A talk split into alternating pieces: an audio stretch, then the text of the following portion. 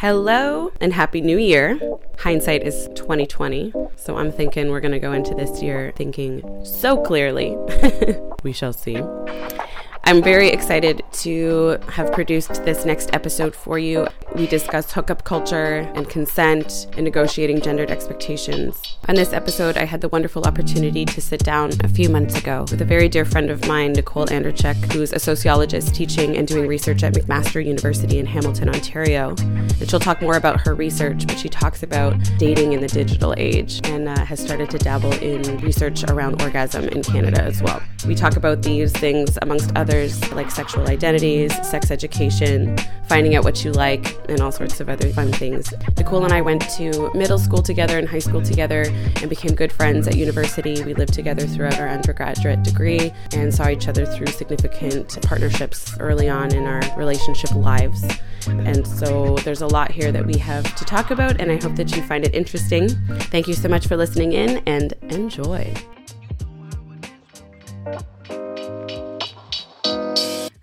Please, we're so hungry. We're hungry for more.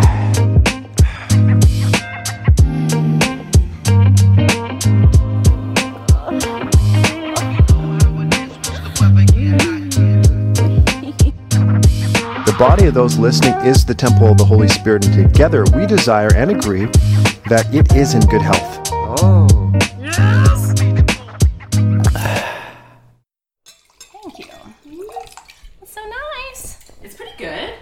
It's delicious, At first, I was like, "Is it super sweet?" But I think it's just.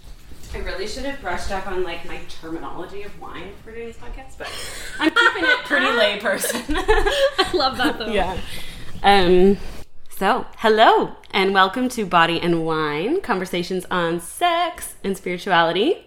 I'm Charlie Gray, and I'm sitting here with my very good friend Nicole Andrejek. Hey, how's it going? It's good. Cheers. Cheers. Woo! Thank you for the wine. Oh, you're welcome. I forget the name of it already, but I'll promote it somehow. Okay, sounds good. It was Yeah. pretty. And It was very pretty. It was called like Lola or Lolo or yeah, we're going for a nice cold white in the summertime. Mm-hmm. Because in Canada, you really need to celebrate yes. the summertime. Yeah, and it's dry. The kind of the kind of heat Like my want, like my soul. but hopefully not like our sex lives. Course not. No, never, Never. never. Ooh. Well, speaking of not dry sex lives, do you want to introduce yourself? Yeah, so I am a PhD candidate here in Canada. I work at McMaster University and I'm a sociologist and I do research on just broadly on sex and gender. Mm-hmm. But I think a lot of stuff related to some of the things that you're interested with this podcast. So I'm really excited to chat with you. Yay! We'll see where it goes. Yeah. Can you start off by saying, even just more personally, why you started getting involved in the research that you did? Like why that was interesting to you? Yeah, so it's interesting. When I first um, started my PhD, I was actually interested in sexual health education. And I really do, um, I don't think that education is everything, but I do think knowledge to an extent is power. And to an extent, you know, there's a lot of literature that suggests that, you know, people who are educated about sex make better choices, they have better sex, etc. Um, so that was really important to me. But at the time, we had a new uh, liberal government who introduced new sex ed curriculum that dealt with things like consent and all those things that I was really excited about. Yeah.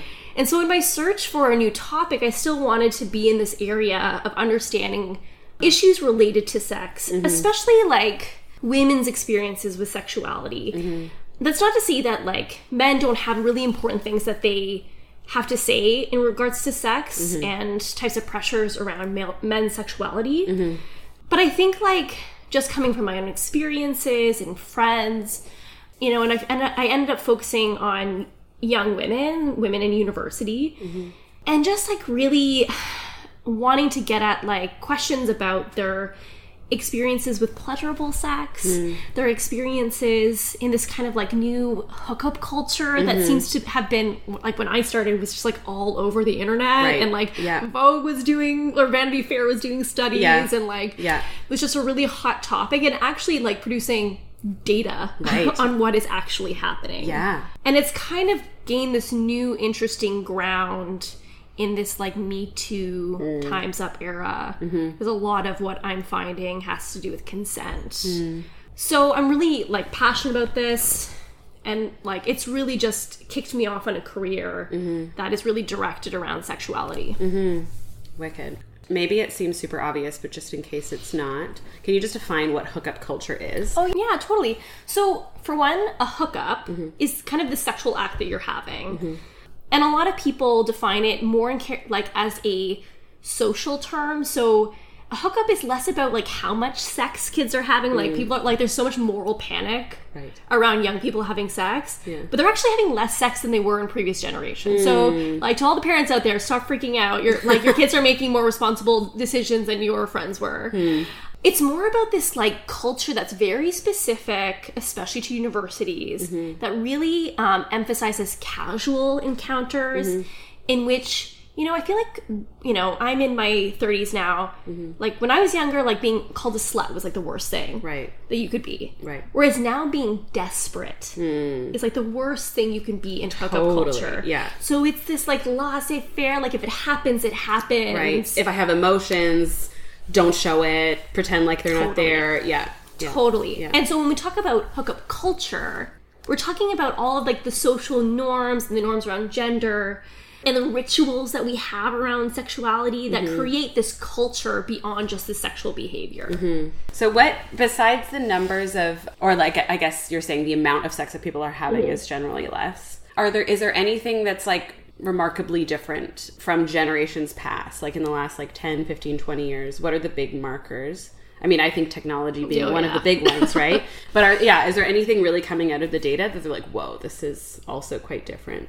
Well, you know, and the interesting thing, like a lot of people when I talk to like older mm-hmm. generations of women, they're like, "Oh, yeah, that happened during the sexual liberation. Yeah, this already happened in the '60s. This is not new." We're glad you're discovering yourself. However, totally and they're not wrong but Right. there's like more of an emphasis on again this you know there everyone wants to be in a relationship. Like when mm-hmm. you look at data most people do want to date and be in a relationship mm. but they're not and so I think there is like broader shifts. I mean, also we're in a sh- uh, societal era where people are cohabitating more. They're going Yeah. to university and delaying marriage and kids. Yeah. So it's creating this like very specific context in which young people don't have a lot of perceived responsibility in Mm-hmm. terms of finding a partner, um, which just impacts you know the types of experiences they're having Mm-hmm. and they're for young women their entitlement to have sex and like the fact that it's okay not to rush into a partnership yeah. There's a bit less i mean it, the gender norms are still there but there's a bit less in terms of just like this kind of like romance imperative Yeah. that girls like the guys have. to do the asking out or like the chasing they thing. still kind of do. Hmm. They still kind of do. Yeah. yeah. I mean when you talk to girls like when they're you know at the bar at the club yeah. which they all are yeah like would you ever like approach a guy say you see a guy across the bar and Yeah. you think he's really hot would you go up to them well that's like Almost for me oh, always oh for they them say they no. know Almost always they say no and why do you ask why Well, I think. Or can- do you know? You know, it's so interesting because I feel like hookup culture um, has been linked a little bit with like this also influx of anxiety and mental health Mm, issues, mm-hmm. and so a lot there ha- are some researchers that have been trying to investigate this like malaise among students and have kind of connected Mm, like it an to increase in like yeah, and so like young people have all this anxiety already, so Mm. it's really easy for women to like latch on to gender norms. Where like I don't have to make the first new Right. move because then I'm not the one who's like desperate to get his attention. right and because if i'm already a little bit on shaky ground then the Yeah. rejection's gonna Exactly. hurt that much more Yeah. yeah possibly in like some significant ways Which is why uh, that dating apps have been such an interesting thing because it's really easy to avoid emotional connection Right. that way. and what's the do you have an age cutoff or is it just women that are in university that you're studying I don't have an age cutoff per se, but I would say the oldest person that I was in my sample was probably like 28. Okay And even her experiences were really interesting and unique because she was like, had started at a different university when she was younger, in her mm-hmm. early 20s. Mm-hmm. And then, like, that wasn't working for her. She took time off and then went back. Mm-hmm. okay And so she's, you know, her people she's around are like in their early 20s. Yeah, she's still in that bit of a Yeah. atmosphere. Do you have any sense or measure of satisfaction of people's sex lives at this point in their lives? Like, you know, Yeah. is the way that people are dating, does it seem to be working for them in terms of getting what they want? Um, No. Interesting. Can you talk about that? no, and it's really disheartening. Um, Body and Wine podcast encourages guests to freely discuss their experiences, ideas, and opinions. These beliefs and stories are representative of the individuals that share them. Amongst laughs and bits of wisdom, these conversations can also include varying challenges related to belief and sexuality. Please use your discretion as you listen, and as always, take care of yourself. because women are having sex, but it's not necessarily good sex. And they, you know, they, it's so interesting because they can clearly differentiate sex in a hookup and sex in a dating or relationship context where mm-hmm. you feel more comfortable communicating to your partner Yeah. or like it feels less like of a quickie thing. Also like consent is more like clear in a relationship Yeah. whereas there's Yeah. a lot of young women who talk about like being in a guy's dorm room and she thought they were just hanging out Mm. and then all of a sudden he's like you know on top of her making out Mm-hmm, and like trying to negotiate that or like she does want to have sex but it's like you know we're in the middle of it and then he just like whipped out a condom and all of a sudden we are doing it Yeah. and like i didn't get off Yeah. Can you talk about? I feel like this like. I was just gonna say slides into, but maybe um, into some of the different levels of consent that you were you had mentioned to me earlier. yeah yeah consent Yeah. is like this interesting thing especially right now Yeah. you know people are having these conversations that should be having they should be having but mm-hmm. it's i'm not always empathetic when people are like i don't get it because it's just like you know Yeah, it's not that hard. and also women Yeah. have been dealing and of course some men and like trans women for sure like Yeah. You know have been dealing with this for a long time that it's like okay if you're a little uncomfortable maybe you should be Yeah. Yeah. because there's been so many problems of like yes. and the troubling thing in my study is that what I really did find was three types of consent pressured consent. Mm-hmm. So a lot of the stories started like, you know, we were together and maybe we're making out. And I was like, I don't really want to. And he's like, no, like, we're having a good time. Like, Yeah. keep it going. Yeah. And then women get like giving into it and being Mm. like, but it's, it's so interesting because they would frame it as, well, like, but I like, in the end, I, you know, I did it. It was my choice, even though it was highly pressured. So that's the first kind. Mm. Right. The second is reluctant, reluctant consent of just like, you know, they're kind of in the moment and they don't want to, and the guy is isn't reading the signals. Yeah. And there isn't like this necessary pressuring, but like there's a clear way that she's going about herself. Like it really reminds She's me not of the- excited or comfortable. it reminds me or- of the Aziz Ansari case. I don't know, like Yeah. where he just, you know, they were making out and they were in his apartment. Yeah. And you know, she felt like he should be reading her body signals and he wasn't. Right. So there's Yeah. that kind of consent. And then there's a lot of absent consent Yeah. of just like Wow. like full on. But interestingly enough, Mm-hmm. even in the most horrific stories, Mm. women don't frame themselves as like rape victims or sexual Wow. assault Wow. victims. And you know, when I was listening to a lot of their stories, Hmm. you know, obviously I know people who have had those experiences. I've had experiences like that. And I just, you know, sometimes I wonder when you're my age, Yeah. when you look back Right. and think of it in a different way Yeah. There is something to also the labeling Mm-hmm. that's a lot it's a lot to confront within yourself Yeah, yeah. but it also explains a lot of why women don't like report things Right. or like talk about things Yeah. because like all of a The sudden intensity that that you have to confront that Yeah. all of a sudden you have to feel pain that if you can just like put in the back of your mind Mm-hmm, you can avoid right. It'll still affect you, but not necessarily in the immediate in the immediate. yeah Wow. I'm just like all of a sudden thinking about you as the receiver of these stories. Like just yeah. as like an academic and someone receiving stories like that, how do you I don't know, take care of yourself like in all of that, I guess. so my research i do interviews Mm-hmm. um, in other work on sexuality but these ones in particular for my dissertation were focus groups so i'm also in a room with these people i'm looking at them Right. they're talking to each other Yeah. you know and i'm the i need to be impartial i need to like just you know be respectful and Yeah. be affirming but not guide anything like i can't cry Mm. Right. right. Yeah. that's you know i'm not supposed to be making them feel things Yes. that they're not ready like that's not my job Yeah. right and my job is to make them feel as safe and comfortable as possible Totally. to tell their stories Yeah. But it's like afterwards it's really difficult to kind of Mm. like think through and i have a thankfully a great network of women Yeah. both in academia and outside of it Mm-hmm. to kind of talk through these things. And I think without that, I would be very I would find it very difficult. to at least be able to kind of like re yeah just talk through your own reactions to things or Totally. yeah especially because you're smart enough to see immediately when someone's talking about a personal experience you can link it to the whole system the structures Right. you know the stats kind of like other people's experiences it can get overwhelming And personally, like, Right. you know, it just brings you to points of your life that are just like, Mm. I, wa- you know, I was you. I was that person at one point in my life, or a friend of mine was. The way they talk, it's just so uh, visceral to Mm-hmm. me. Hmm. Yeah. wow are there any things coming out of these conversations that seem really positive like for all the dissatisfaction Let me tell you. yeah One of my favorite things that came out of my study was, and I don't know if this would be um, reflected in other studies. Like, i- keep in mind, my research is specific to a university. My sample at this con in this context in this period of time. Right. However, women supporting other women. yeah You know, like one of my uh, a chapter that I'm working on right now. It's called Girls' Night Out, Mm-hmm.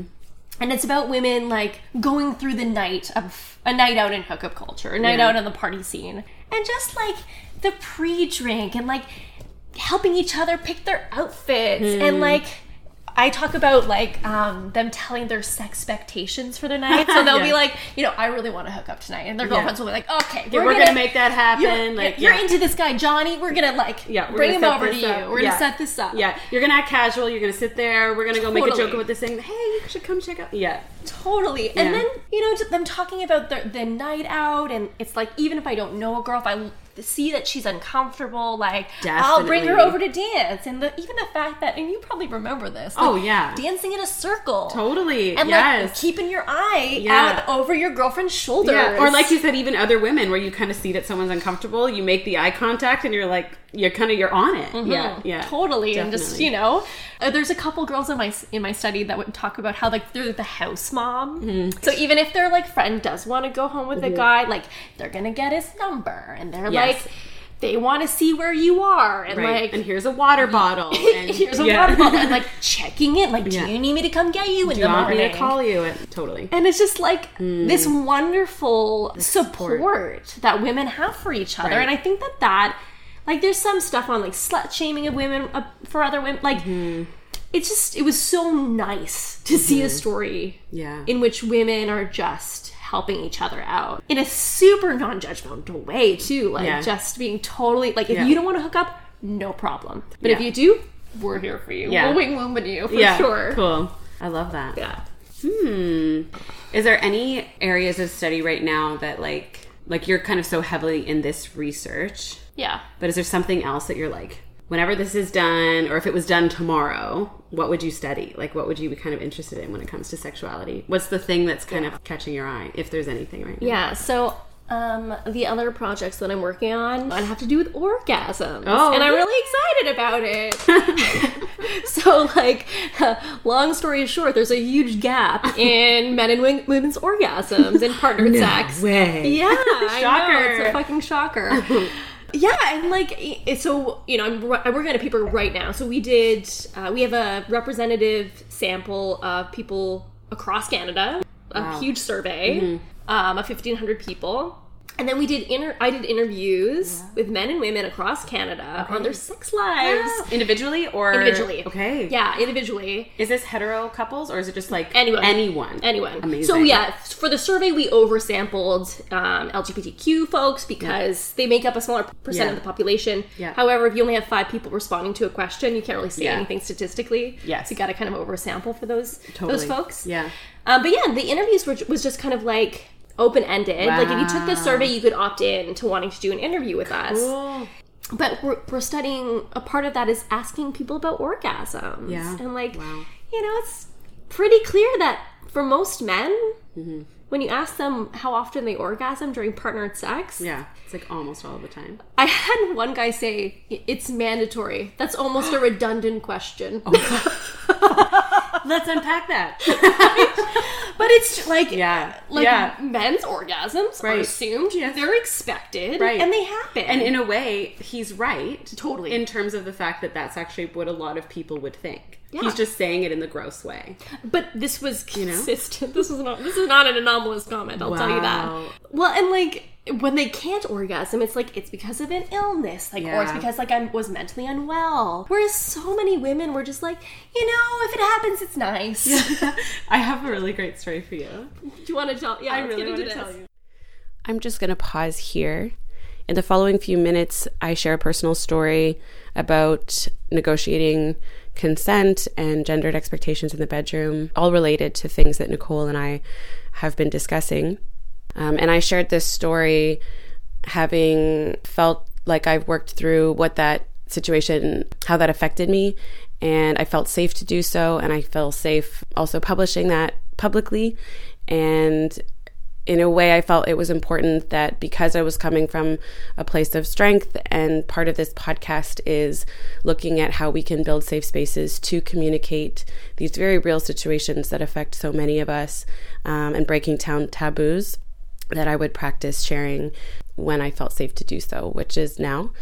But that said, if you feel personally like hearing a story about negotiating consent in a sort of difficult way, where consent is not always respected, if hearing a story like that is going to be difficult for you and that's not something you feel ready to ingest, and likewise, if you feel close to me personally and you also think that might be too much information for you to hear, then I suggest that you check yourself.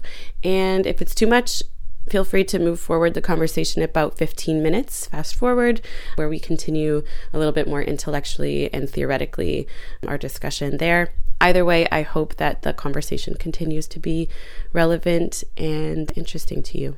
And thank you for sharing this space with me. Okay, so this this story is just related to um, yeah, kind of the idea of like the mandatory male orgasm. it's also like a little bit fucked, so we'll see how it goes. So I, a few months ago, I was kind of in a place where I just wanted, I just wanted like talking of hookups. I just wanted a one night stand. I wanted something very not complicated, just like physical, do the deed. You know, like go into the gym, like mm-hmm. just the exercise Love it. of hooking up. And I wanted something though, as you know, and you would know after doing all your research, like there is risk involved in a hookup, right? Like Yeah. Whether if it's with a friend, am I going to mess up the friendship? If it's a random stranger I've never met before, is it dangerous? Is it going to be bad sex? Would I rather go to bed alone With a or- vibrator. With a vibrator where I know exactly what could happen, or you know, like hook up with this random person. So there's kind of all these variables. So I, I kind of like chose someone that I figured, you know what, they weren't a friend, but they were like a friend of a friend. I kind of knew them loosely socially, but they seemed pretty chill, and that like if we hooked up, everything would be peachy keen, you know. And they were they were kind of showing all their cards to me, like it was a pretty obvious. I wouldn't really if I like I wouldn't be putting myself out there by even like suggesting anything. Actually, the first thing was so we started messaging a little bit on Facebook. It was pretty clear right away. We're going to go out the next night for drinks we kind of arrange it. He comes to pick me up in his car and he says something as we're getting into the car, calling me doll face. Oh god. And as soon as he did that, I literally was like, I paused. I was like, do I get in the car? Like this, like it's just Oh, such a no. turn off, you know? Like at first, like, don't call me doll face. Take it back. Take it back. I'm no longer horny. I am dry as a Sahara Yes, desert. Thank you. Exactly, dry Oh, as God. this wine. so I, but you know, but then I literally had, me- I got, still got in the car, but I literally messaged, I messaged one of my friends. I was like, he called me doll face, and my friend was like, it's okay. This is just a hookup. Like, you know, you can back out if you want true. to, but if it seems like a good hookup opportunity, just go for it. Mm-hmm. Now she's not in the wrong, but I should have known a doll face. I'll just put it that way with Use the vibrator. yeah, exactly. So God. so I um anyway, we went for drinks and like had a decent time. There were a few things that was a little bit annoying. Like he very quickly was almost talking like a little bit, you know, like this assumptive talk as though we're going to go out in future dates. Like kind of this, you know, where it's a little bit like you're not reading what's happening here. And even if I was interested in you, it's kind of weird that you're just assuming Yeah, we're going to yeah. go out on other dates. um, and in fact, the more you do that, the more it makes me not want to do that. Right. And also a little bit of not totally reading the the social dynamics of the bar that we're in, where it's a fairly conservative society. um, that I was living in, and he kind of keeps like reaching over and grabbing my hand, which for me I'm like not usually into, especially like on a first date. And again, like not totally picking up on the signals of me kind of backing away from that Right. whatever. But I'm still fine. Like I'm in that scenario, I can handle myself, and like again, I'm kind of just like, let's do the deed and whatever. Oh God. So None of this preemptive like description is giving me hope for your there's no hope. There's no hope. There's no hope. Other than the fact that I am fine. But it was no. Anyway, still I'm laughing now, but it was kind of messed up. So we go back to his place and whatever, like start making out, go into his room, we have sex. And pretty quickly I'm like, great, satisfied. It was like very mediocre for me. Mm-hmm. I definitely did not come. But it was kind of like I mean, we don't have to go into your whole like research studies, but I'm also at the point where like there are certain times where I will advocate for that, and there's certain moments Right. where I'm actually fine without that. I just wanted the physical encounter, and Yeah. I know that it's going to be too strenuous to like go through that process. So Right. I do that only with certain people and certain times. Also, sometimes if it's not happening, it's not happening. No, and Yeah. with him, doll face. It's not happening. There's just no way. We could spend hours down there. That's There's no dark. way. Yeah, you can't come back from doll face. so whatever. So I turn over. I had so I had been up the night before. I think at like about five in the morning to work. I teach really early in the mornings. I was super tired at that point. It was like middle of the night, like one or two a.m. So I turn over to go to sleep, and right after we had sex, which again I wasn't super into, but it was fine. He goes to the bathroom right away, comes back, Oh God. fully hard again. Oh Okay, no. So he starts trying to have sex again. And I I'm at this point in my life, I'm not using body language anymore. Like I'm very good with Yeah. my words. I'm very articulate. That's good. yeah. So no. Oh no. I want to go to sleep. Like I'm I'm done. And it was late at night, so I kind of it was one of these weird geographical situations where like it would actually be question. Yeah, it would be hard to get a taxi where I was Okay. and actually would be quite a long walk home. That's my nightmare. Yeah. So I mean, I I never felt in danger, so I will preface that Yeah, in this yeah, situation. okay. If I felt danger, I would leave definitely. I was just very annoyed and frustrated. Um, so he continues to try to have sex with me, and I continue to say no, like very clearly, not coy, not being playful, just no. I want to go to sleep. Yeah. Stop. And and he keeps trying to do it, and Fuck he, him. yeah, yeah, yeah. And then then he says to me in a very whiny voice, "But but what am I supposed to do?" No, he did not. And I was like, I was like, I'm I'm not your mother. I'm not sure like what you want me to do. I was like, you can go back to the I think I just vomited in my mouth a little bit. That's disgusting. So disgusting. You can go to the bathroom. You can lie there, meditate, count sheep. Like I don't know. Go What- watch some porn in the Yeah, bathroom. I yeah. You can go to the living room, like whatever you need You can- to do. you can do it, like, I'm not sure what you do yeah. when these things happen, but like I'm not taking care of that for you. And it did not compute. And he kept he just kept saying things to try to understand anything but what I was saying. Like, you know, but um like yeah, what am I supposed to do? Uh but but I'm hard, you know? What am I like but that's like you're supposed to but it'll just be quick, you know, and, and just like you're just Oh, not getting what I don't want to, you know. Let alone the fact that he's never checked, like if I even came, like he just didn't. It didn't even cross his mind. Like he probably actually assumed that I Fucking came. charming. Yes, and then he then he, he was saying things like. But it was so great. Like we just had this amazing sex. Like we just have sex all night, and and, and I was like, Bless. he thought you had a fucking good time, didn't he? yeah. Oh and, no. And so what was wild to me about this entire situation, and it was so crazy because he continued to be clingy, like physically. Like also then when he was like, okay, he calmed down. He's like, I think he went out. He did eventually go up to the living room, but honestly, it took a long time. It was like literally like ten times he checked on top of me, trying really, yeah, yeah, really frustrating. That's awful, Yeah, Carolyn. it was bad. So he went back out to the living room and probably took care of it in a way and then came back and was like trying to cuddle. And I was just in that weird place of like, just get through the night. Like, again, I felt safe. I just was like very frustrated. Um, and I, I mean, luckily at this point in my life, not to justify any of that, but I just feel fine handling myself in like, unfortunately, situations. Well, to be right? fair, I think women in our generation, like Mm-hmm. yours, this story is not uncommon. Like for like friends, you know, like our Yes. group, Yeah. people that I know, like, and then men are like, I don't understand consent and like I don't like I'm afraid Yeah. to and it's like you should be afraid. You should be very afraid. Well, Because this is what we have to deal with. This is fucked up. Yeah, and then he was saying like, "I don't understand. You just turned." He kept saying that the entire night, and I kept saying, "Listen, I'm literally still trying to sleep. I actually have to work tomorrow again." And like, you're not even listening to me. That not only did I not want to have sex with you, that's a, and I was like, "Oh yeah, oh yeah." This is what he said. Sorry, just backtracking a bit. He said, "I don't understand. Are you playing hard to get?" Oh. I was like, "Fuck no." I'm not playing hard to get. Like this is like This but he okay. it's just the culture of he doesn't even know how to read body language Right. that someone's not into it. He doesn't know how to read that she didn't even have a good time. She didn't come and she he doesn't even know how to read a repeated very clear no. And again, I am clear. Like I was not beating around the bush. Like no. Yeah. It's not. And he still was clinging and clinging.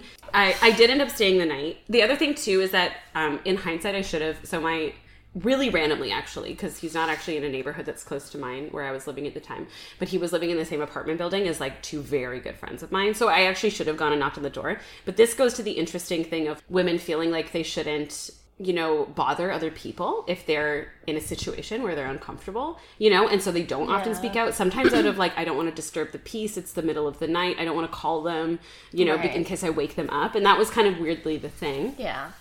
but anyway, I, I, I could have and I should have, I think, gone up to their door, and they ended up knowing about it later.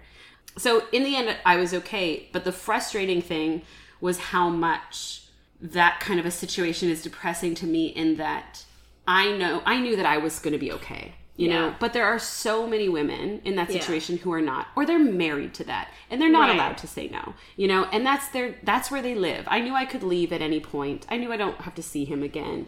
I knew I could say no. Um, I knew that we had friends of friends, and that I'm I'm in a place in my life where I would call that bullshit out if I needed Yeah. to. And it's the people that that don't have that, you know. And this kind of like this like weird boyish, but what am I supposed to do? Like you're supposed to satisfy that for me, you know. That's your role, and I'm not going to listen to you when you actually say no. If he can't take a clear no, and he expects me to take care of his like sexual needs without even regarding my own sexual or any other needs or communication how much more is someone like him going to be in a relationship Yeah. you know that's where it gets like really shitty to me right and Well, and it's hard story. too because it seems like he didn't learn a lesson from it, right? Like, Yeah. I feel like I haven't always been this way, Mm-hmm. but more, you know, especially since I teach, yeah I have a lot more grace for people who don't aren't where I'm at in terms of either their knowledge or like understanding certain things. Right. We're all on our own path We're all in our- learning and- That's exactly Yeah. right. Yes, Yeah. hundred percent. Yeah. And so I have a lot more grace for people, but like even still, like so if you fucked up like that, and Yeah. at the the next morning you're like, oh god, I'm sorry. yeah You know, like that was bad. right Or like, can we have a conversation about last night? Yeah. What you know? What happened? I clearly wasn't reading the signs, or Yes. you know, Yes. if something like that happened, which i'm actually happy it would still be bad. yes but nonetheless, it would feel less like other women will also be experiencing this, which is a shitty feeling to yeah. have. exactly. Exactly. It was interesting for me because like from the get from the first point that he said he wasn't listening to my no i started educating him with you know but then he didn't get it he didn't Yeah. get it he Yep. didn't get it and so i got to a point where i was like i have to ignore you I, I'm not going to just keep re-explaining my, myself to you. Like I've said it, so if you'd like, we can record it, and then you can just like replay it to yourself. It's the same thing. But luckily, I will say, Like a mantra. Yeah. No means no. No means no no. means no, no means no, no means not hard to get. Like. But luckily, I did have very supportive friends, Yeah. and there was especially a couple of male friends. Well, so both of them actually know him, this other guy, really well. And one of the guys in particular, we ended up being able to have like a heart to heart about it. And this guy is just very much like big ally, like um, really supports like kind of like women in general, women in these situations kind of sees the implications of patriarchy and is Yeah. willing to work do his own work and whatever so he was it was good because i kind of was able to in a way pass on not only then what happened but knowing that he would go Yeah. and talk to this guy about it you know and like Oh my god, men With- need to do that work so, so, much. much, so much. Yeah. But I, so I am. I will say I am grateful across my life for now having so many men who are doing that work for themselves and like like with each other um, or who are just willing to listen you know Yep. and really hear that's Yep. been super beneficial for me so um Not pay, play devil's advocate. yeah exactly exactly so. Mm-hmm. not give the excuses or whatever um he's a nice guy whatever Yeah, like, oh, that's God. that's Yeah, great yeah. he still wasn't that wasn't very nice No. no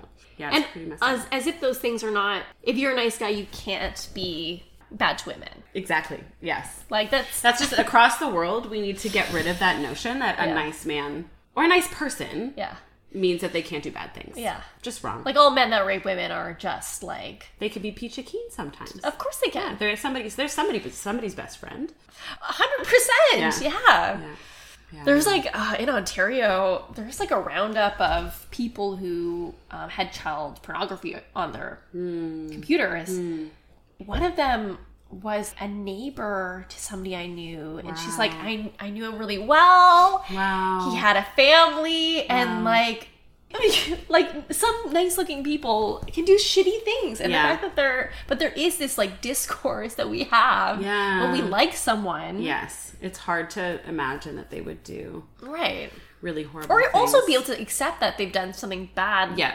And in your friend's case, like then be able to be like, okay, he's done something bad. Right. Let's like it doesn't Right. mean we should just like cancel him. Yeah. But we like we can have like hopefully an open Yeah. conversation. totally. But it also shouldn't be always women's work to do that. No, it shouldn't be. And that's why actually I was really glad because I mean literally after the kind of like period that this all happened, you know, we like met, had drinks and by the time I left his apartment, pretty much after that I was like I'm done with this person. Like Yeah. I'm not. And so even when they would try to say hi to me in public, I was like no. Right. I, we've already talked about this on repeat, so I'm not like repeating myself. But it was great because then when I was able to have conversations with some of my friends about it, especially a couple of these guys who are friends with him, I knew that I didn't have to have that conversation, you know, and they were very much willing to like go and do that work kind of because especially for this particular guy because you know what like I don't I don't know him long term. I don't need to know him long term. Like I have no long standing relationship Yeah. with him that needs healing and stuff. So it was a little bit like someone's got to take care of this guy because he clearly could go and fuck with other people. Right. But it's just I just don't want it to be me. So here's the information. You're his friend. Yeah. Go you know go help the brother out. Like, Yeah. and they did. They did. Well, I'm sorry that happened to you. That's Yeah. gross. Yeah. I mean, you know, unfortunately, how I think common it is, like you say. I think that, you know, I, I would consider myself a strong feminist and like I research sex Yeah. and yet I can look back on many of my sexual experiences Yeah. and be like Yeah. I wasn't prioritizing myself and like there's a lot of expectations for women to like make men feel good. Both not just like, you know, in terms of like actual like coming and like men having an or but also like if we're not like that's why women fake it. Like that's why women justify themselves to men. because a lot of people are, are too afraid to say it, right? Right. Um, so this year I ended up kind of actually not having a lot of sex, which was interesting and not entirely a choice, um, depending on the period of time. And that's been really good for me in a way. Yeah. Like really disciplined me in a way to kind of think about who is it that I want in my bed, you know? And these being better and better able to suss out these shitty one night stands and Yeah. more and more realizing that's not worth it for me right now, you know? And um or kind of like for me at least having a lot of I think issues in the past of like of dating people who were not healthy and doing that accommodating, right? And so coming more and more to a place where it's like if I don't want to be dating those people anymore, what am I changing in my hookup culture even that's going to eventually lead to just the kind of intimacy that I'm allowing in my life, the habits that I have and so that's been kind of really good, but a really interesting journey. It's felt kind of like a diet. like a really restrictive cleanse. Oh my god. Which I don't know if I believe in Gwyneth Paltrow. Calm down. I shouldn't believe in diets. Anyway. well, the cleanses are great. this one was just not by choice. So Yeah. I guess it was like starvation. That's amazing. yeah, Um, yeah, starvation. That's true. a drought. But yeah, because I. now I just appreciate good food when it comes to me. That, bless you. Oh my goodness. No, That's no. a great analogy.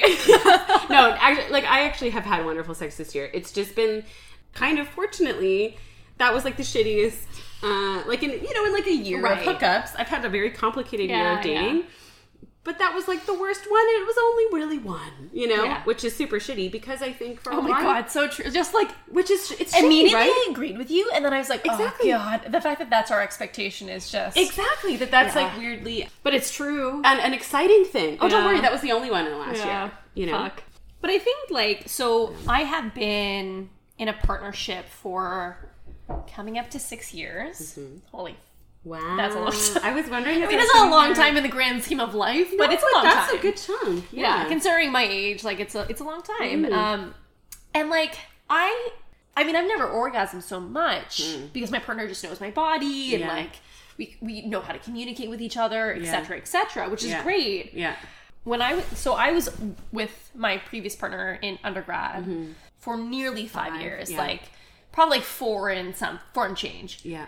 Which is also a long time. Mm-hmm. So I had like a finite time in between, Right. and I used it. You did. I was actually thinking about this on the drive here. I was like, Nicole really made up for her time. Like when she had that window, she was like, "I'm on it. I I'm was gonna have fucking fun." on it. Yes. and I was like, like even you know, like again, like not every.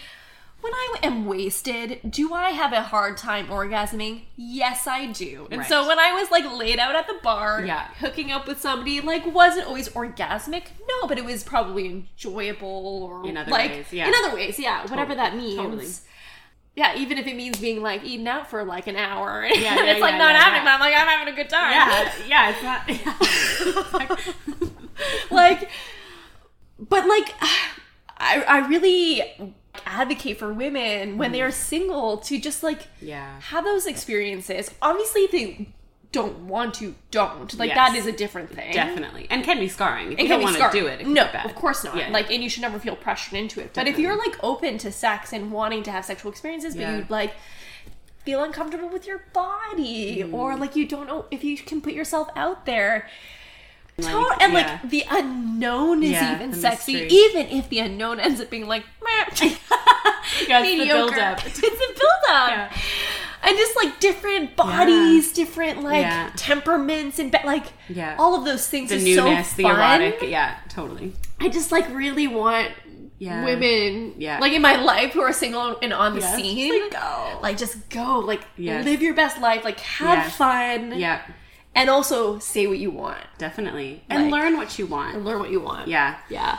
I think it's such an incredible journey to go on learning what you want. And how do you, how do you feel like you figured that out? Like learning what you want. So And do you when did you feel like you really knew what you want, or has that just changed, changed, changed? That's a great question, Carolyn. I because I feel like with my first partner, and I'm talking about maybe no, I had a partner in high school, and it, I think it was so long ago that I actually sincerely can't remember. Yeah, fair. What whether or not I even enjoyed it. I'm, I think I like. I also think Mm, I that- remember you like at least talking fondly about your first memories of sex. Yeah, like, I, and I do have fond memories, but I don't know what the makeup of that is, or what it looked like, or what Right, you know, sexual was going on. behaviors we were doing. Like, I don't know what it was. I think I was also just like excited by Yeah, it, and yeah. I was with somebody that like, like I had good, se- good sex with whatever that meant. Then I don't Sure. know. Yeah, totally. Um, and like I was a horny teenager, which yeah, is great. Yeah. And so I, and you were I- empowered, and you were yeah. I I think I was the one who initiated it too. Yeah. So I, like I felt very empowered. Like we used condoms. It was so responsible. Right. Like I felt very educated Yeah. about my body. Yeah. I remember even you talking about those experiences and like even my memories of you in high school telling about them. Yeah. It sounded like you were safe. You wanted it. It was like Yeah, yeah. totally. For all the complications that might have come through that relationship. 100%. That part was good. Totally. Yeah. Yeah. Mm-hmm.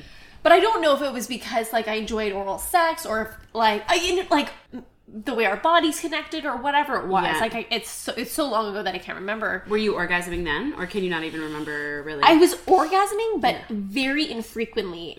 But like that was also the time where I bought myself a vibrator. Mm. Your first one? My first one. no, no, no. Sorry. No. I had bought myself a vibrator before, like maybe in high school, but it was garbage.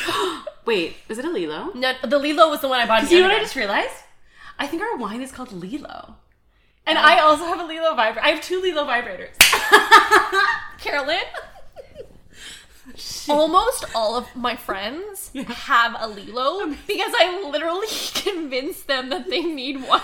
So amazing. like I mean, You should just start doing marketing for Lelo. they should hire me because I've literally gotten so many women to buy one because it changed my life. Amazing. I love it. You know what I have? I have now this one because I have like a bigger one, but I have this one that's like the lipstick one. Yeah. Have you seen that one? Yeah. It's great. Yeah. Because I am very transient. Right. and it's perfect. And I Yeah. go through like very, very uh, conservative cultures a lot of the time. Right. Yeah, so it's quite handy. That is so fair. Yeah. yeah. No, the one I had when I was like in high school, it was literally this tiny stick, like the size of my finger, mm-hmm. that had kind of like little balls at the end. Mm-hmm. And I think it just didn't have enough power. Like I think that's what it was. It was like cheap. It was Yeah. discreet. Yeah. I remember going to the store and they like were showing me around. Like this might be a good like starter. Yeah, yeah, yeah. But like little do they know I needed something a little more advanced. yeah, that's fair. I was young, but I wanted stuff from my body. I feel like everyone needs an advanced vibrator. I know? agree. Because I, mean, also I, I think there's. Well, I'll make it. Lelo is like sophisticated, gorgeous, beautiful. Yeah, yeah, yeah. There are also is like There the giant variation. ones that like look like a huge dick with veins, like really thick veins. like really thick veins. like a bit too much. Yeah. Like it really looks like it's going to burst. yeah. Yeah. It's not actually I don't find those um No, me neither. No, no. I like Yeah. the like smooth, whatever. I had one vibrator. This was also super cheap. I feel like I almost got it like I was gonna say free somewhere, but that can't be true. But it was like one of these ones that um what's it called where it's like it can go on the shaft also. It can it like has a little thing that you can put on it that Yeah, like yeah, yeah. I forget what that's called, but anyway, it has that. But then this, it was also like the size of a finger, but it only had one setting, and it vibrated so strongly Oh my god. that like it literally felt like you would saw anything off. Like I swear, that if I put it on this table right now and pressed on, it would just zoom, like shoot across the floor. Like it's just not. So I had to throw it out because it was like not an intensity that was even fun. Like you couldn't even hold it with your hand because it would just like. That's amazing. it's too much. But talk about cheap, like Right. yeah. But no, Lena's been great. Body and Wine podcast acknowledges that at the time of recording, Nicole and I were based in a neighborhoods along the shores of the Lake of Shining Waters, Lake Ontario, on the traditional territory of many nations, including the Mississaugas of the Credit, the Anishinaabe, the Chippewa, the Haudenosaunee, and the Wendat peoples. This area is also now home to many diverse First Nations, Inuit, and Métis peoples. Okay, so Lelo like really taught me. Please do. Lelo really taught me about like my body. Hmm. And just like With your partner, without your partner, both. without my partner I, I really think that women if they're especially if they're struggling having an orgasm like learning about your body and what you need is very important. Because i think that sex there's like this version of what sex should be that we've learned and it's like i should be able to look into my partner's eyes and be like so aroused and, and also in love you know There's or like stars above, or like you know we should be like fucking and like i should just get off Mm-hmm. like whatever version that is like sold to us like Oh, Lola. the wine is called Lola. Yeah. Oh, Lola. That's fine. Close Okay. Close enough. Yeah. Lola and Lila. Lelo and Lola. Yes. And so that's always how it is. And Yes. sometimes, like, sometimes you're in your bedroom and there's like a mess, and like outside, like you know you need to be cooking dinner, and like there's a grocery list on the fridge, and things are stressful. And your best friend is a fantasy or a porn or whatever it is that Yeah. you need. Yeah. And like that is also okay. Yeah, And I think, that's that the big thing, men just giving yourself permission, Giving for yourself whatever permission. is feels good. yes. Yeah, And I think there's an expectation that men will just like take whatever they need in order to orgasm. But Mm-hmm. for women, we have just like these like internalized versions of ourselves Mm-hmm. during sex of what we should look like and like being concerned about like do my is my stomach in like totally. if the lights are on like do my tits look good Yeah. like all of this shit and it's Yeah. like a vibrator really helps you Yeah. figure out what actually brings you to orgasm Yeah. One thing that I've been kind of exploring more and more into my adulthood, into my womanhood, and and even in this podcast, like again, I think sexuality as a term is really interesting. And just looking at what is it that I even just like in terms of sensation, and Yeah. not even in the context of literal like a sexual encounter with somebody else, even with myself. Just what do I like to touch? What do I like to feel? What Yeah. sounds do I like? And just you know really pulling in my my life experience balancing the cerebral with the physical because i think so many things in our culture i do think that's slowly shifting at least in the cultures that i'm surrounded by but that we're kind of awakening again to this idea that our our life experience is not um, just in the brain. Yeah. You know, and it's in the body also, and the body is the brain. We are our bodies, and kind of like, But and also how like and also that. how the brain impacts the body. Exactly. Like they're and one thing not affects the other. exactly. And so kind of getting to know both and having a conversation with both and and I think the more that we are able to come into our bodies, the more that we're going to be able to open up to that as well. Right. You know, and um especially in a really fast-paced world where like it's so easy to Yeah. lose your connection with what your body's going through. And I mean that just has like from my experience overall really good healthy implications in general right like when you can be in tune with your body you understand what you should be eating you understand how you should be moving Yeah. what activities you should be taking on and what you shouldn't be taking on and yeah i think sexuality in terms of just like understanding what you enjoy in the world and the sensations what you want what you don't want or is all linked up Yeah. with the actual act of sex you Right. know and if you're out of touch with that in your life it's going to be hard i think to be in touch with that in your own bed you know Yeah. or with yeah especially for i think at least in terms of like going to the gender norms thing again like so many women have been trained right to not even be able to identify their own wants and needs and desires or they're trained a lot more i don't know if that's changing with younger generation but i know that i grew up in that kind of Yeah. This expectation for women to be really in tune with other people's needs almost to like a heightened and assumptive sense to the point where you don't often know your own needs. And that was very true in my religious upbringing for sure. I don't know how that would be for a secular environment but this kind of role and expectation for women But you, say, okay, sorry, Oh, can, yeah. can you keep going? yeah just like this this expectation for women to like put others first. You know the idea of like being motherly and caring and whatever being a good partner means other people first before yourself but to the point where you don't even know how to identify what your wants and needs are let alone to then articulate them to somebody else or to yourself Right. so i think just like slowly getting if someone doesn't feel like they even know how to orgasm or know what they want in sex well what do you want for dinner you know Yeah. What do you like to do when you have free time? What would you do with your free time? Just kind of getting to know yourself. I feel like they're anyway, they're all So- skills that are related. So I have two thoughts on what you said. For Yeah. one, like, you know, when I was discussing the paper that I'm working on on orgasms, Mm-hmm. you know, and I was telling my uh, one of my co-writers who's going to be working on the paper with me, my advisor Tina Fetner, like kind of the findings that like were emerging and themes that were coming up for women, Mm-hmm. and she was basically like, Nicole, it sounds honestly like the type of gender inequality that like you could be talking about mopping the floor. Like that it is literally the same type of inequality in the ways in which women don't prioritize themselves. Right. It's the same behaviors, thought we take on like Hmm. domestic labor we take on emotional labor. It's the same patterns. Yeah. In the ways in which we just like you brought you brought like nurture like that Yeah. kind of like um, the ways in which women are right. and it totally enters the bedroom Yeah, and to right. think that sex is somehow separate from like the pressures that exist Yes. that's just not how things work No. but we in a like at least in academia Mm-hmm. we see sex as somehow like taboo or like Hmm. I don't know it- like to think that it's the great equalizer is a complete misnomer i don't know if anyone has that opinion but like Yeah. it's it is a site in which gender inequality is still being reproduced Definitely. I mean, Definitely. like obviously, sexual assault is the far end of how we see that, but Yeah. it's also in these like Yeah. women's inability to communicate what they want. Yes. Yeah. Because often men want their partners to come, Yeah.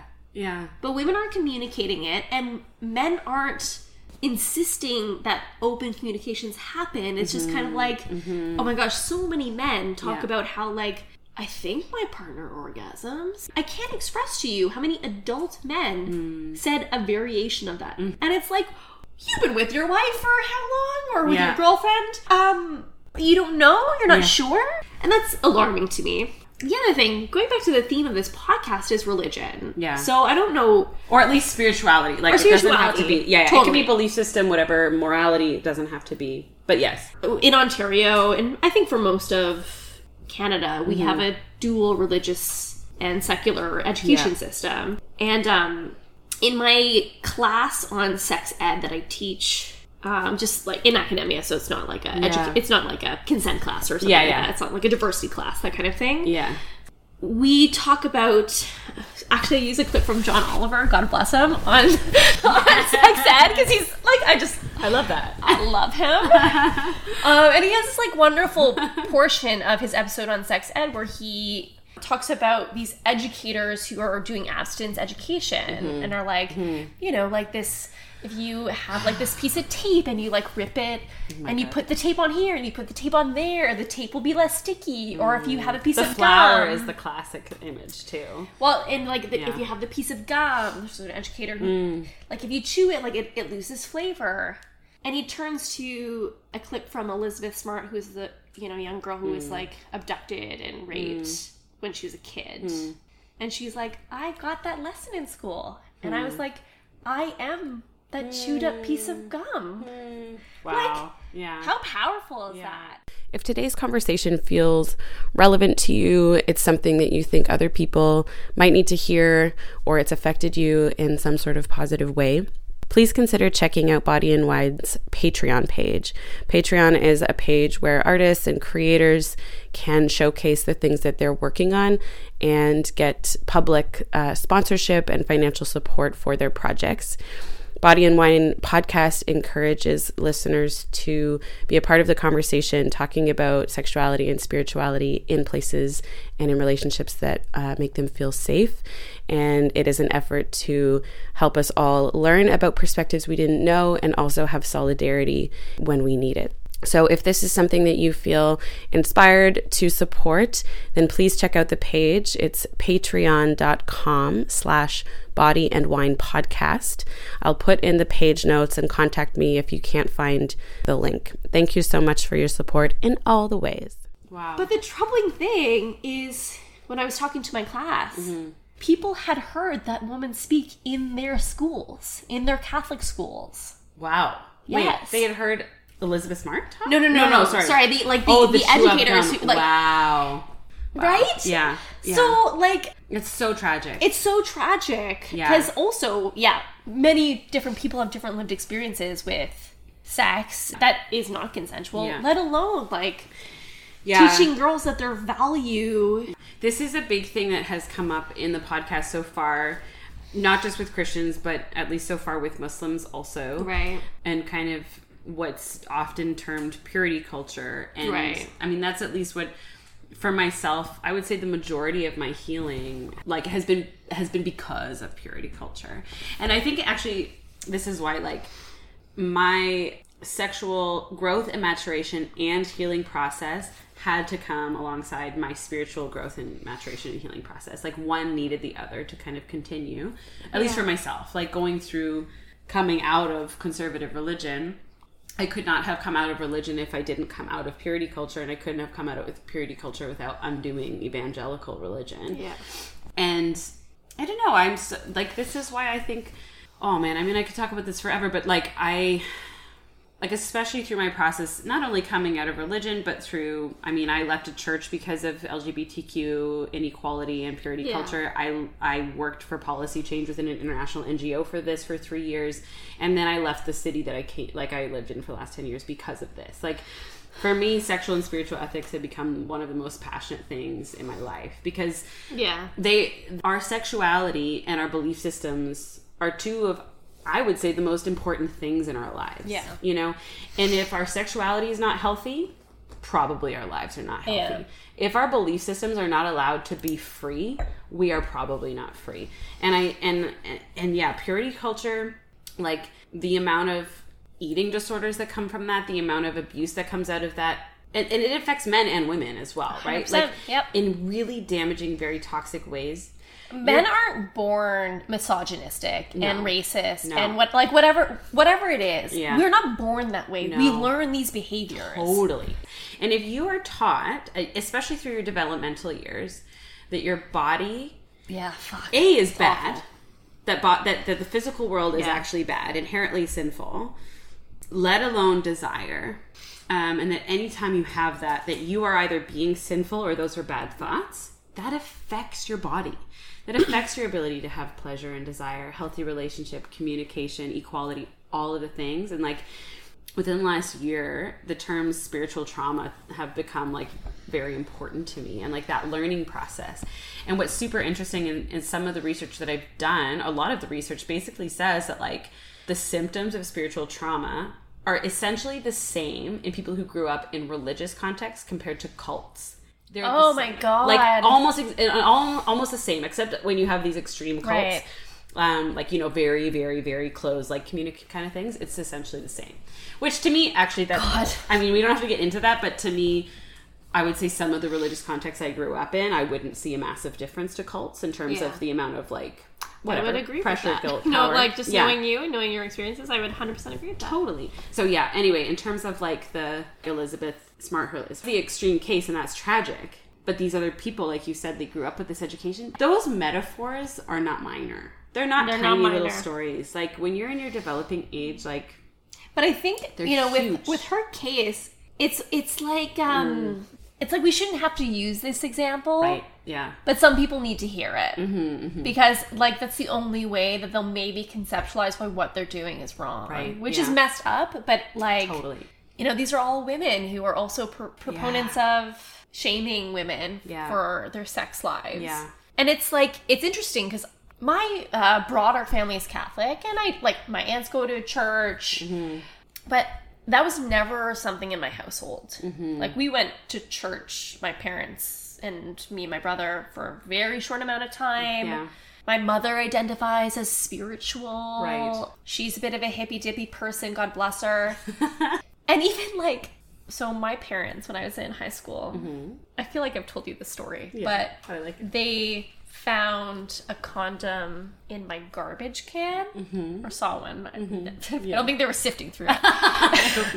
but my mother made my father give me the sex talk. I love, Which your- I I love your father though. I just And he's like the shyest. Like he has a he's a quiet man with a mustache. God bless him. Yes. You know he's the type of man who has like a couple beers and gets very giggly, like super sweet. yeah. He's so sweet. He's so sweet. And also, like, I'm wondering if this was like my mom was just like, ha ha ha. I'm just thinking like actually if I had a shy husband, I would probably make him Oh, it's the same thing amazing. It's a, yeah. Yeah. And he did it while like, we were in a car together. And he was like, oh, okay, so Nicole, um, Also, I just want to say I really like that you slipped the mustache in there. Just, just for the imagery. It's just the imagery. Yeah. Yeah. Just a like little bit five balding on the nine, a little balding, um, mustache, Yugoslavian, super nice. Hard worker, you know, that kind of guy. sweetheart. Yeah. And he was just like, uh, like, Nicole, your mom is making me have this conversation with you. so we found a condom in your garbage. Uh, we just, you know, we're really He's like, and I'm really happy you're being responsible, but you know, I just wish you would have waited. Oh no! I was like, Dad, if you do not stop talking, I will throw myself outside of the car. I love that. I was like, heard. Let's move on. Yeah. Like it was weird at the time, and now when I look back on it, it was like it's so funny. Yes, it's so. Because God bless him for Yeah. like getting the courage to do oh that. Oh that. my gosh! Like I wonder how much he was sweating. during Yeah. that Well, and he conversation. like I was such a daddy's girl. Yeah. Like yeah. he was probably like, oh god, this is like my worst nightmare. Now I have to talk about it. God forbid we have to talk about it. Oh my god. But like, I, you know, in high school, I I read the vagina monologues. Yeah, yeah. Like, I was like so empowered in that Yes. way. Like, in Yeah. just. I mean, we went to a unique school in which it was very like diverse and also like diverse in terms of people's education type. Like I was there for French immersion. Mm-hmm. Yeah, other people were socioeconomic, like so like so different socioeconomic, different- like yeah, and it was huge. It was Yeah. a huge high school in yeah. Ontario. I'm actually quite grateful for our high school experience. I agree. Because I really think it gave me opportunities to explore things. Like I took a photography class Mm-hmm.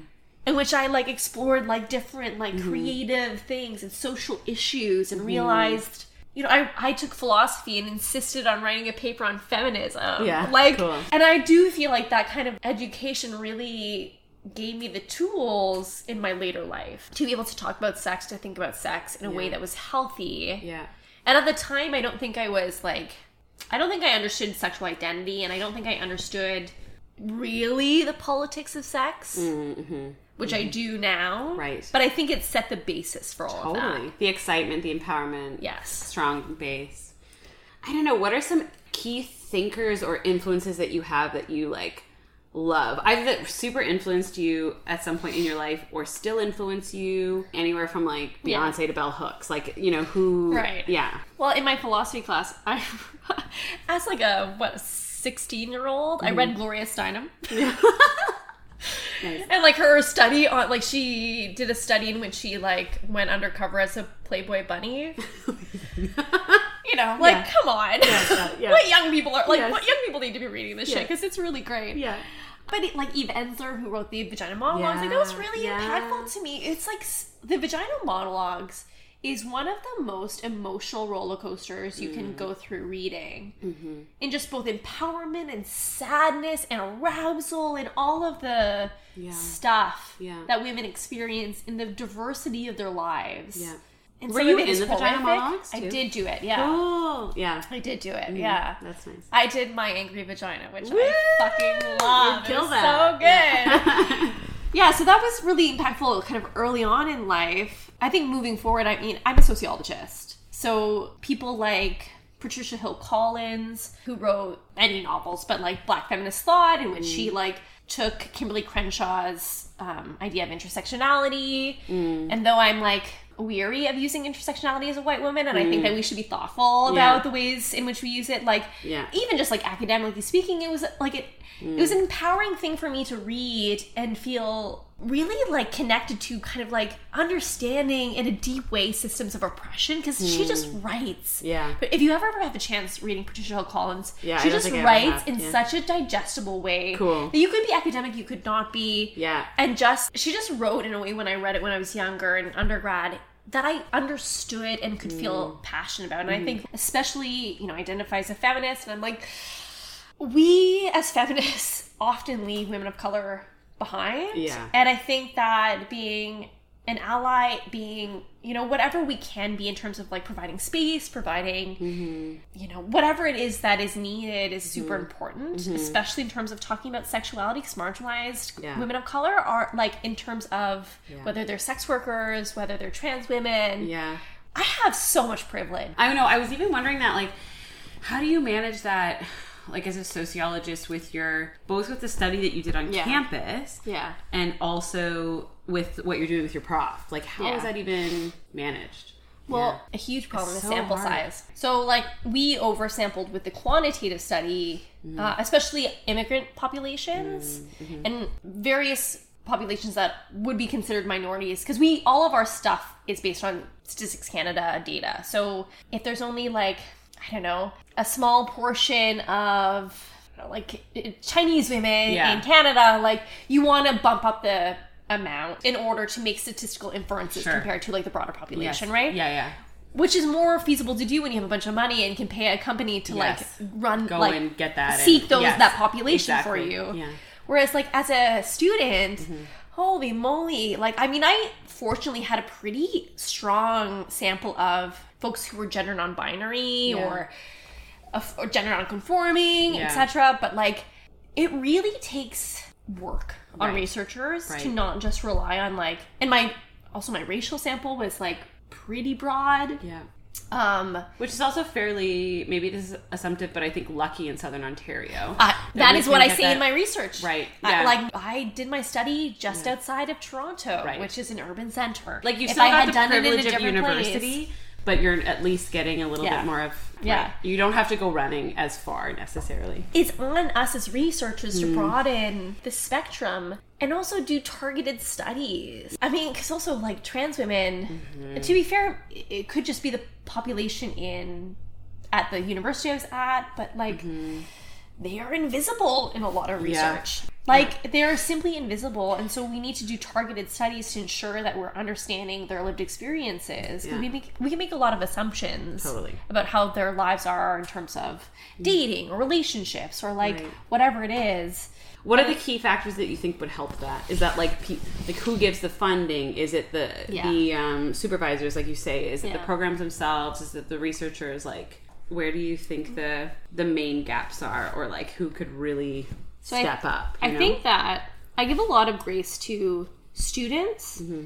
and non tenured professors Hmm. because we live very precarious lives Mm. and we do a lot of work Mm-hmm. on very minimal funding. Even if you have like the best grant, usually Right. it is not nearly as good. or the best ideas that then the funding comes in and you can't execute. Or you're not seen in Canada. Hmm.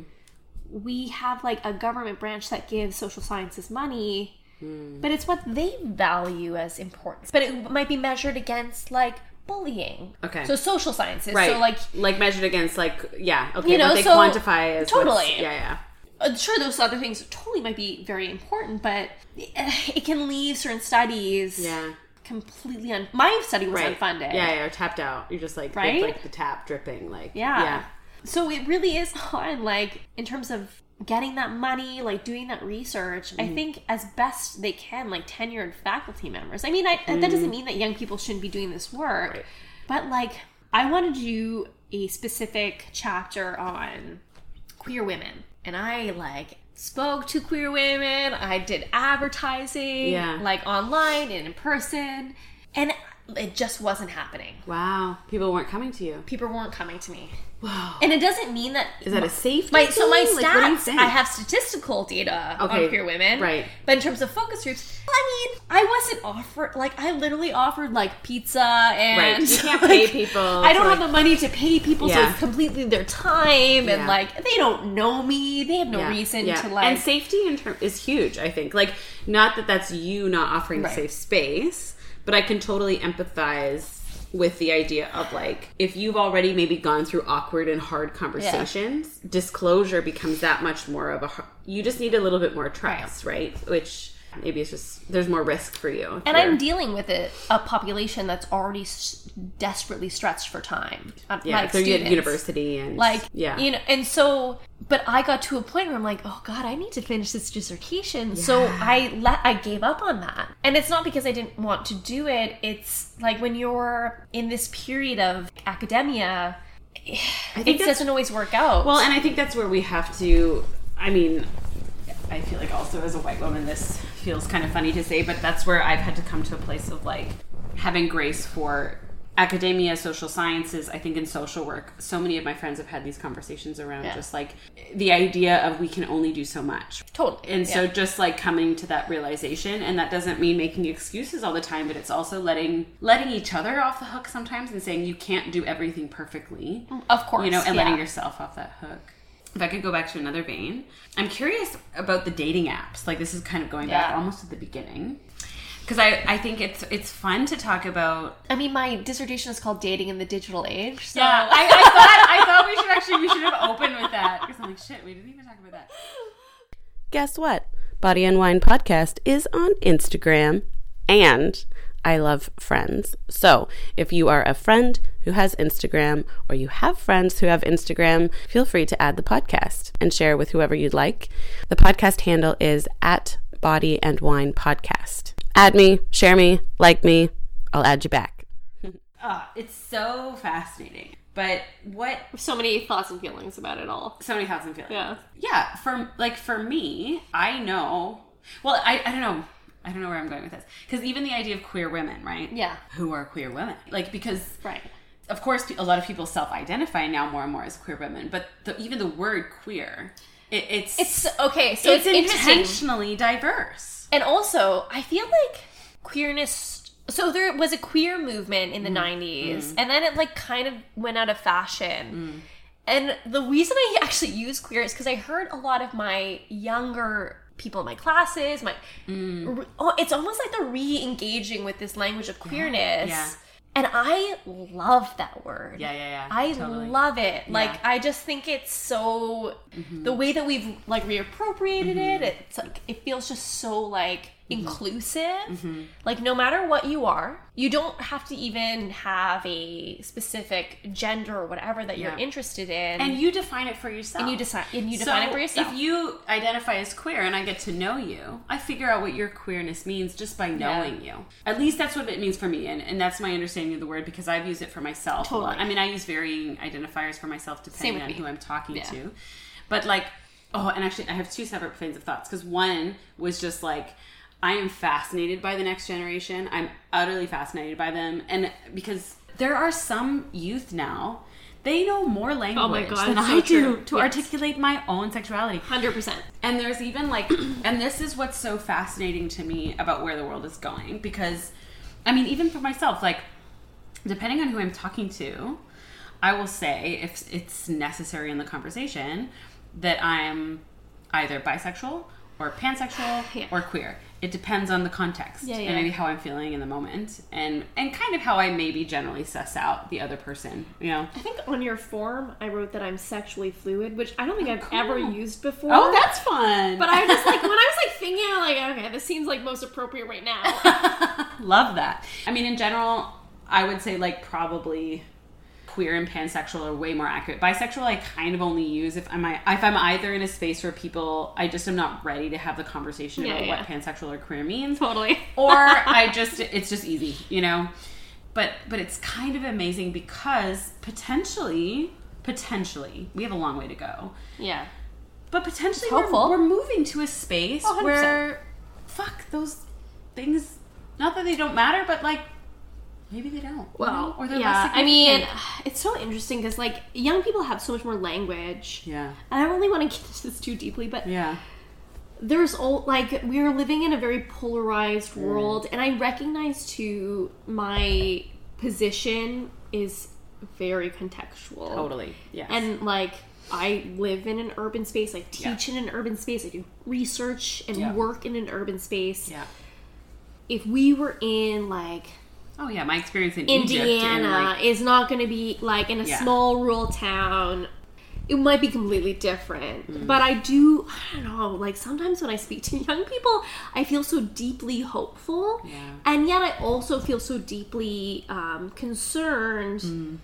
about the challenge they they face in terms of like using technology and Mm-hmm. the fact that like so much of their self worth is online, which we didn't have. we did a little bit, but not to the extent yeah, that yeah, they did. yeah. When you talk about government funding bullying in a way that's like, of course that makes sense. Of course it right? makes yeah, sense. when you've got cyberbullying going on and which yeah. is not even necessarily what they're targeting, but like right because we in research Mm. we're way far behind what is actually happening in real life, and that's one of our That's the a whole other problems. Yeah. Even my stuff, like you're my stuff will be published after wait, like years after 10 the years Me Too movement, like. yeah. Yeah. But I think mm. I'm so I know that you've going back to this conversation about mm. identity, and I know mm. you've been on a journey Yeah. in terms of your own identity. Yeah. And, you know, my experience has been very like complicated. The fun's not over yet, folks. Stay tuned for next time where Nicole and I continue our conversation. We discuss the next generation. We look at sexual identities, both personally and societally, what's changing, what's new, where we're at, what we don't know. And we look at dating apps and technology. Nicole gives us some tips, whether you're just starting to date or whether you're in a relationship.